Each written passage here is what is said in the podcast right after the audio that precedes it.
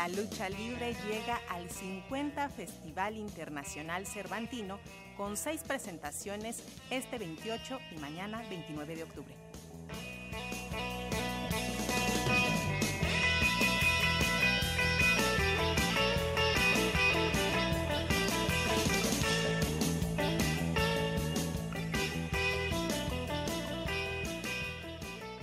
El ring de la lucha libre se instalará en Guanajuato cuando emblemas de este deporte como el Fantasma, Canek, Mr. Jack, Diosa Quetzal, Profesor Solar, Negro Navarro y Profesor Satánico, entre otros, se instalen en la capital cervantina.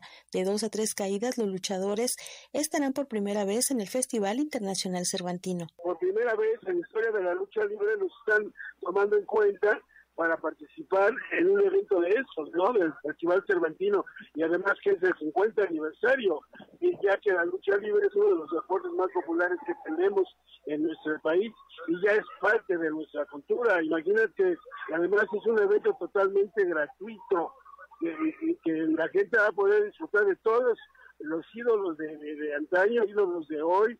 Tenemos este vienen leyendas, vienen luchadoras, vienen exóticos, vienen chaparritos, viene gente de León, también luchadores de León, o sea que obviamente va a ser un, evento completamente, este, pues ahora sí se puede decir que por primera vez visto por la gente de aquí, de Guanajuato.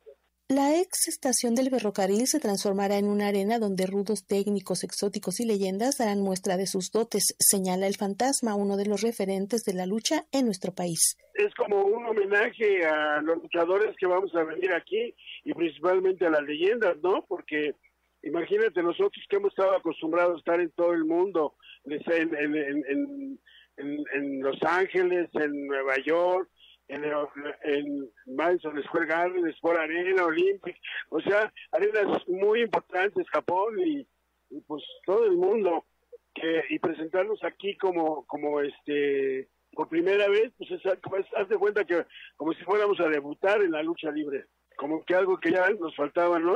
Principalmente a las personas que ya vamos de salida. Lucha Libre desde 2018, Patrimonio Cultural Intangible de la Ciudad de México, invitada de honor al Festival Cervantino, con seis presentaciones el 28 y 29 de octubre. Para Radio Educación, Alejandra Leal Miranda.